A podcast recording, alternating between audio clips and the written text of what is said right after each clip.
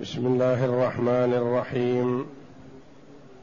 الحمد لله رب العالمين، والصلاة والسلام على نبينا محمد وعلى آله وصحبه أجمعين، وبعد. بسم الله. أعوذ بالله من الشيطان الرجيم. كلا إذا بلغت التراقي وقيل من راق وظن أنه الفراق والتفت الساق بالساق إلى ربك يومئذ المساق. فلا صدق ولا صلى ولكن كذب وتولى، ثم ذهب إلى أهله يتمطى. حسبك. هذه الآيات الكريمة من سورة القيامة جاءت بعد قوله تبارك وتعالى: كلا بل تحبون العاجلة وتذرون الآخرة، وجوه يومئذ ناظرة إلى ربها ناظرة، ووجوه يومئذ باسرة تظن أن يفعل بها فاقرة. كلا إذا بلغت التراقي وقيل من راق. الآيات. يقول الله جل وعلا: كلا إذا بلغت التراقي وقيل من راق. كلا هذه تأتي بمعان متعددة. كلا بمعنى حقا، وقيل بهذا المعنى في هذا الموقع من الآيات حقا.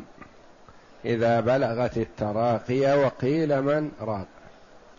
وقيل هي كلمة ردع وزجر.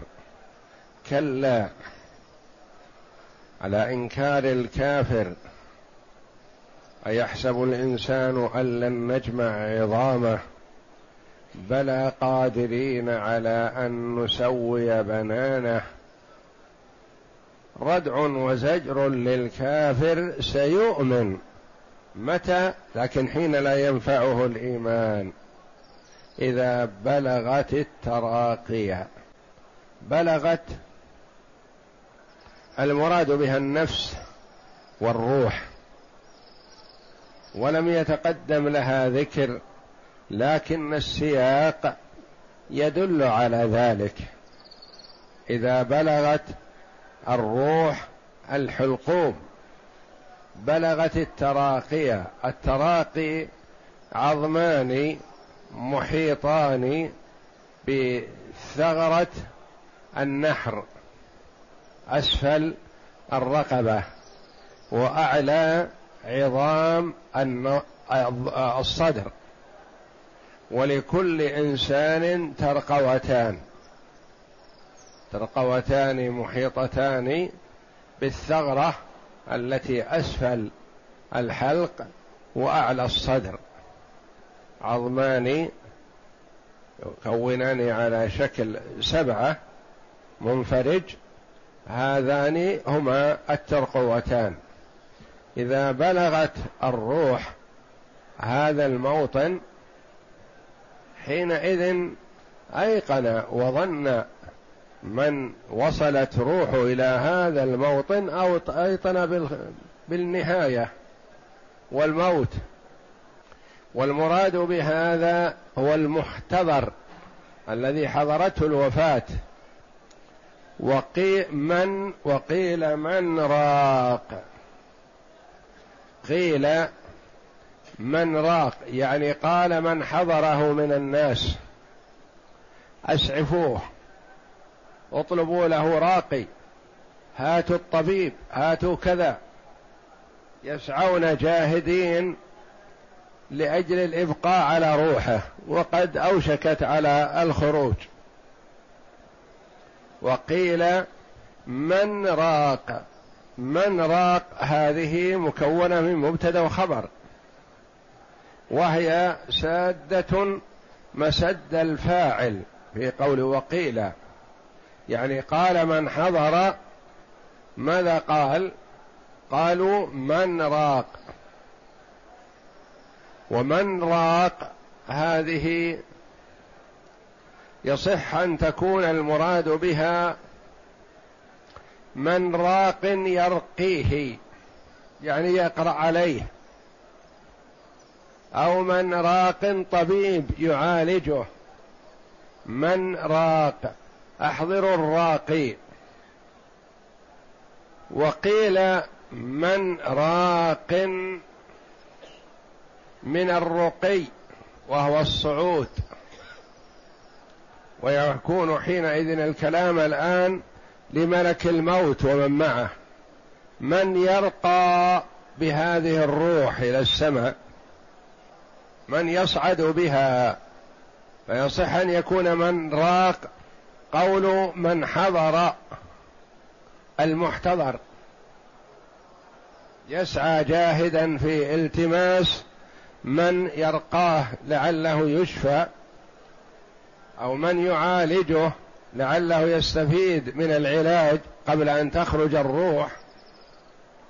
ويصح والله أعلم أن يكون المراد القول من قول الملائكة عليهم السلام، يقول ملك الموت من الراقي الذي يرقى بهذه الروح، يصعد بها إلى أعلى. وروح المؤمن تصعد ولها يشم منها أطيب ريح وجدت على وجه الأرض، وتصعد ولها نور، وتفتح لها أبواب السماء. وروح الكافر تغلق دونها أبواب السماء، والكل تعاد إلى جسدها ليسأل، كما جاء في الحديث يأتيه منكر ونكير فيسألانه من ربك وما دينك ومن نبيك. يثبت الله الذين آمنوا بالقول الثابت في الحياة الدنيا وفي الآخرة، ويضل الله الظالمين. المؤمن يجيب إجابة مسددة بإذن الله، والكافر والفاجر والمنافق يقول ها ها لا أدري، فيضرب الفاجر بمرزبة من حديد يصيح صيحة يسمعها كل شيء إلا الثقلين الجن والإنس، ولو سمعها الإنسان لصعق، لكن لله في ذلك حكمة.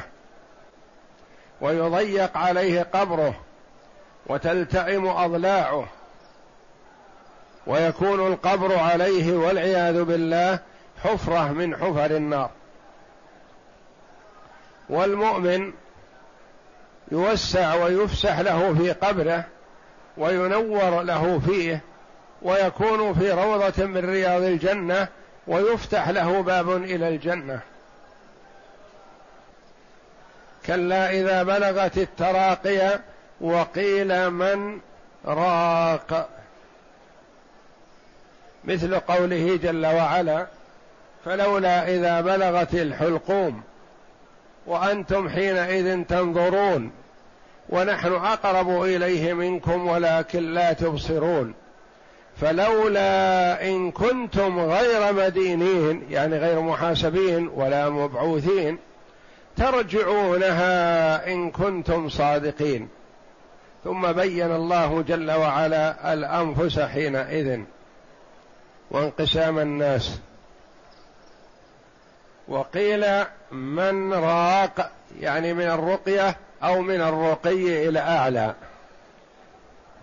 قال وهذا الاستفهام يجوز أن يكون على بابه، يعني يستفهم الحاضرون أو يستفهم ملك الموت من يرقى بها، أو الحاضرون التمسون كان يستفهم التمسون راقي، وأن يكون استبعادا أي أنه انتهى الأمر ما ينفع لا راقي ولا غيره. وراق اسم فاعل، راقي اسم فاعل من رقى أو رقي، إما من رقى يرقي الماضي بالفتح رقى، والمضارع بالكسر يرقي، يعني من الرقية.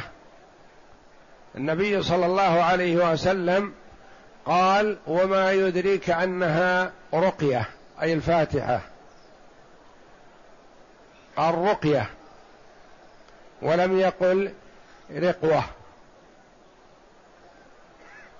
وإما من رقي بالكسر بالماضي والفتح في المضارع من الرقي وهو الصعود، رقي يرقى يعني يصعد.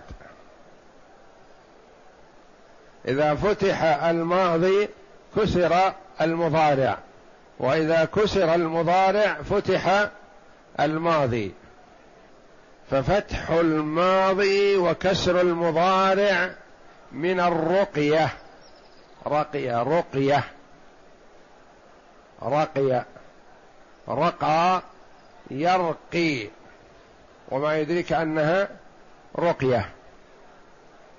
ورقي يرقى، رقي بمعنى صعد، والأول يكون من قول من حضر الجنازة والميت والمحتضر، والثاني يكون من قول الملائكة عليهم الصلاة والسلام. وظن أنه الفراق، ظن هنا تيقن، لكن عبر الله جل وعلا عنه بالظن لأن الإنسان يطمع في الحياة ما دامت نفسه لم تخرج، حتى ولو تجاوزت الحلق فهو يقول لعلها ترجع، لأنه يحب الشيء هذا فيطمع فيه، فهي عبر عنه بالظن، وإلا هو متيقن حينما وصلت روحه إلى هذا الموطن وماتت رجلاه ومات صدره ومات جسمه، ما بقي إلا الروح في أعلى الجسد. وظن أنه الفراق، فراق الأحبة، فراق الأهل والمال والولد، وفراق من حوله، انتهى، أيقن بالذهاب. وظن أنه يعني ما وصلت الروح إلى هذا الموطن إلا هو أيقن أنه مفارق. وظن أنه الفراق. اقرأ. يخبر تعالى عن حالة الاحتضار وما عنده من الأهوال. فيها أهوال عظيمة حالة الاحتضار، وتعب وسكرات. النبي صلى الله عليه وسلم أفضل الخلق كان تغشاه سكرات الموت، ويتصبب عرقا من شدة سكرات الموت، فإذا سري عنه قليل قال: إي والله إن للموت لسكرات، عليه الصلاة والسلام. وما عنده من الأهوال. ثبتنا الله هناك بالقول الثابت، فقال تعالى: كلا إذا بلغت التراقي إنا جعلنا كل رادعة فمنعها لست, فمنعها لست يا ابن آدم هناك تكذب بما أخبرت به الرسل صار ذلك عندك عيانا. وإنا جعلناها بمعنى حقا ظاهرا، أي حقا إذا بلغت التراقي أي انتزعت روحك من جسدك وبلغت تراقيك.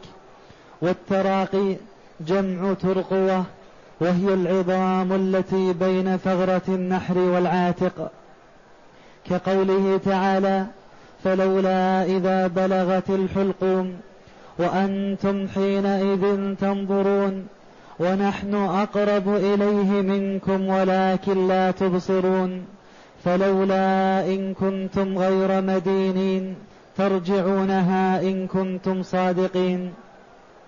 وهكذا قال هنا كلا إذا بلغت التراقي. والتراقي جمع ترقوة، وهي قريبة من الحلقوم. وقيل من راق، قال عكرمة أي من راق يرقى، وكذا قال أبو قلابة. والتفت الساق بالساق التفت, التفت الساق بالساق التفت إحدى رجليه بالأخرى، وهذا كناية على أنها فقدت الحياة وذهبت منها الحياة. أو التفت الساق بالساق التفت الساق ساق المحتضر أو الميت بساق الكفن، يعني لف بها، لف بالكفن واستعد له. التفت الساق بالساق كناية عن الشدة والأهوال، كما قال الله جل وعلا يوم يكشف عن ساق، يعني شدة الأهوال على قول لبعض المفسرين. ويقال كشفت الحرب عن ساق، يعني اشتد الأمر. فغالبا ما يذكر كشف الساق وذكر الساق عند اشتداد الأمر. التفت الساق بالساق يعني اجتمعت الأهوال كلها، اجتمعت الشدائد كلها إلا من ثبته الله، اجتمعت شدة فراق الدنيا، وهذه في شدة على المرء، مع شدة إقباله على الآخرة لا يدري ما يفاجئه، فشدتان عظيمتان وهولان عظيمان يجتمعان في وقت واحد، ليست واحدة يتحملها الإنسان. التفت الساق بالساق اجتمعت أهوال فراق الدنيا مع أهوال الإقبال على الآخرة. التفت الساق بالساق صار في هذا اليوم أمور الدنيا وأمور الآخرة، الدنيا مفارق لها والآخرة مقبل عليها في آن واحد، في ساعة واحدة. والتفت الساق بالساق يخبر الله جل وعلا عن هذه الحالة التي يدركونها ويشاهدونها. هل تملكون لأنفسكم شيئا؟ هل تستطيعون أن تدفعوا عن أنفسكم؟ في هذه الحال إلى ربك يومئذ المساق، الرجوع إلى الله والتوجه إليه والإقبال عليه، ولا خيار للعبد، انتهى وقت الخيار حينما ركب الله جل وعلا فيه العقل والإدراك، وأرسل الرسل وأنزل الكتب وأمر العباد ونهاهم ووجههم. فالسعيد من توجه في هذه الحال، المتوجه في الدنيا بخير يثبته الله جل وعلا في ذلك اليوم ويهون عليه تلك الشدة. ومن لم يقبل على الله جل وعلا تنتابه الأهوال من كل جهة، يعني في تلك الحال أيها الكافر والفاجر والممتنع عن طاعة الرسول صلى الله عليه وسلم، مردك إلى الله. هل تستطيع أن تهرب؟ تستطيع أن تذهب إلى غيره؟ تستطيع أن تنقذ نفسك بشيء؟ لا والله. إلى ربك يومئذ المساق، وقال جل وعلا إلى ربك، ولم يقل سبحانه إلى الله، لأنه كثير من الكفار ما يعترفون بألوهية الله، لكن الربوبية الكثير من الكفار يؤمنون بالربوبية يؤمنون بالربوبية لكن ما ينفعهم، ما يدخلهم في الإسلام. فكفار قريش يؤمنون موحدون مؤمنون موحدون بتوحيد الربوبية، لكن ما وحدوا توحيد الألوهية. قال: إلى ربك الذي رباك بنعمه وخلقك وأوجدك، إلى ربك يومئذ المساق، يعني التوجه والذهاب، ما تستطيع أن تلتفت يمينا أو شمال أو تقول أخروني أو انحرفوا بي إلى هنا أو هنا. إلى ربك يومئذ المساق. والتفت الساق بالساق، التفت عليه الدنيا والآخرة. وقيل: والتفت الساق بالساق، يقول آخر يقول آخر يوم من أيام الدنيا وأول يوم من أيام الآخرة. قال ابن عباس رضي الله عنهما: التفت عليه الدنيا والآخرة، يعني اجتمعت الدنيا والآخرة في هذه اللحظة عند الاحتضار.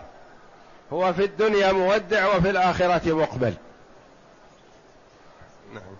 فتلتقي الشدة بالشدة إلا من رحم الله.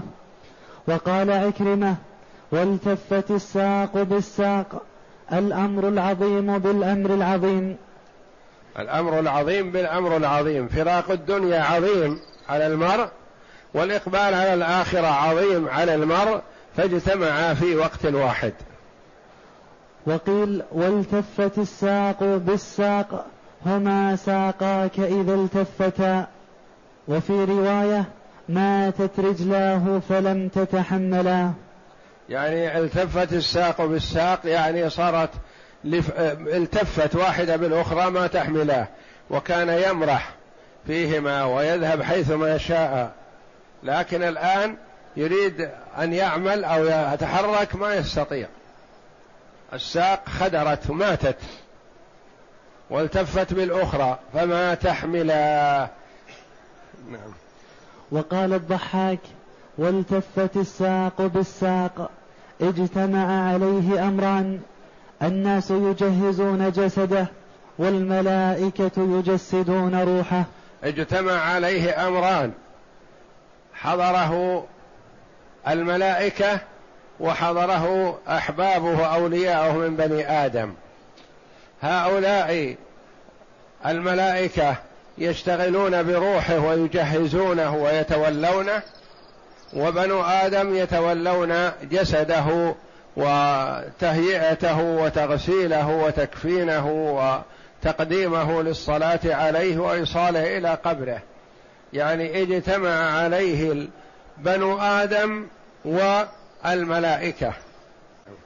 إلى ربك يومئذ المساق، أي المرجع والمآب، وذلك أن الروح ترفع إلى السماوات، فيقول الله عز وجل: ردوا عبدي إلى الأرض فإني منها خلقتكم وفيها أعيدكم ومنها أخرجكم تارة أخرى، كما ورد في حديث البراء الطويل.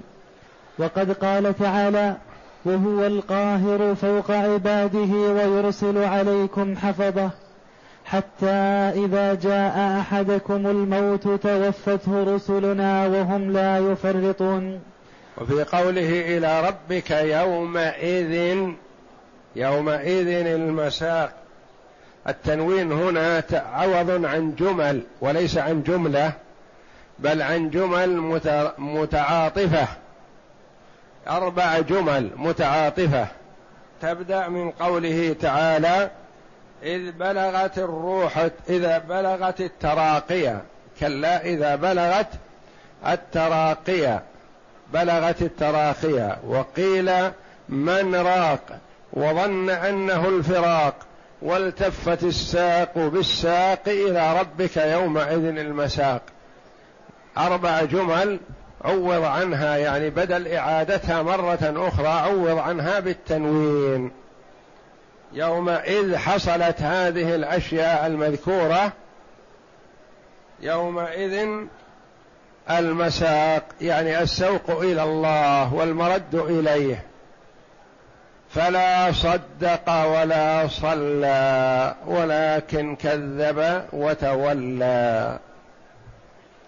قال بعض العلماء كلا إذا بلغت التراقية، وقيل من راق؟ قالوا روح الإنسان البر والفاجر، هذا قول الجمهور. لكن اعترض بعضهم قال ما يصلح أن يقال في هذه الروح المؤمن والفاجر فلا صدق ولا صلى، ولكن قالوا نقول كلا إذا بلغت روح الفاجر الكافر والمنافق فلا صدق ولا صلى، يستقيم معها. قال الأولون بل يستقيم على الأول أكثر، كلا إذا بلغت التراقية، بلغت روحه من بلغت روحه مؤمن أو فاجر، وقيل ما قيل وظن أنه الفراق والتفت الساق بالساق ماتت، إلى ربك يومئذ المساق. بهذا المساق ينقسم الناس إلى قسمين، بين هذا القسم والقسم الآخر بيانه معروف في آيات أخرى، وهذا أنسب. قالوا من كونه مرادا بها الفاجر، هناك يراد بها النفس مطلقا مؤمن بر أو فاجر، ثم جاء التقسيم والتحذير من أن يكون من هؤلاء القسم. قال فلا صدق ولا صلى، يعني منهم من اتصف بهذه الصفة. فلا صدق آمن واتبع، ولا صلى ولا فعل الخير. قد يقول قائل لما قال جل وعلا فلا صدق ولا صلى؟ ما دام ما صدق حتى لو صلى ما تنفعه. يقول يبين الله جل وعلا أن هذا لا خير فيه، روحه فاجرة وجسمه خبيث، لا في الروح والجسد كلاهما. الروح مكذبة منكرة، والجسد ما عمل خير، خبيث النفس والجسد والعياذ بالله. فلا صدق ولا صلى، لا لم يأتي بما يطلب من الروح الذي هو الإيمان والتصديق، ولم يأتي بما طلب من البدن من الأعمال الصالحة، لا روح طيبة ولا عمل صالح، لا خير فيه. فلا صدق ولا صلى ولكن كذب وتولى، كذب المرسلين وكذب بالقرآن وكذب بالكتب، وتولى أعرض عن الأعمال الصالحة، والعمل الصالح تابع لما قبله، والصلاة تابعة للإيمان، لأنه ما تصح الصلاة بدون إيمان، ولا يصح الإيمان بدون صلاة مع إمكان العمل. فلا صدق ولا صلى ولكن كذب، أتى بالضد. ولكن كذب وتولى، أعرض ولم يعمل الصالحات. والإيمان والعمل الصالح متلازمان، ما يتم إيمان بدون عمل، ولا يتم العمل ولا يصح العمل بدون إيمان، إلا في حال لم يمكنه العمل، كأن يكون آمن ثم مات ما أمكنه العمل، هذا العمل قد يتخلف عن الإيمان في هذه الصورة.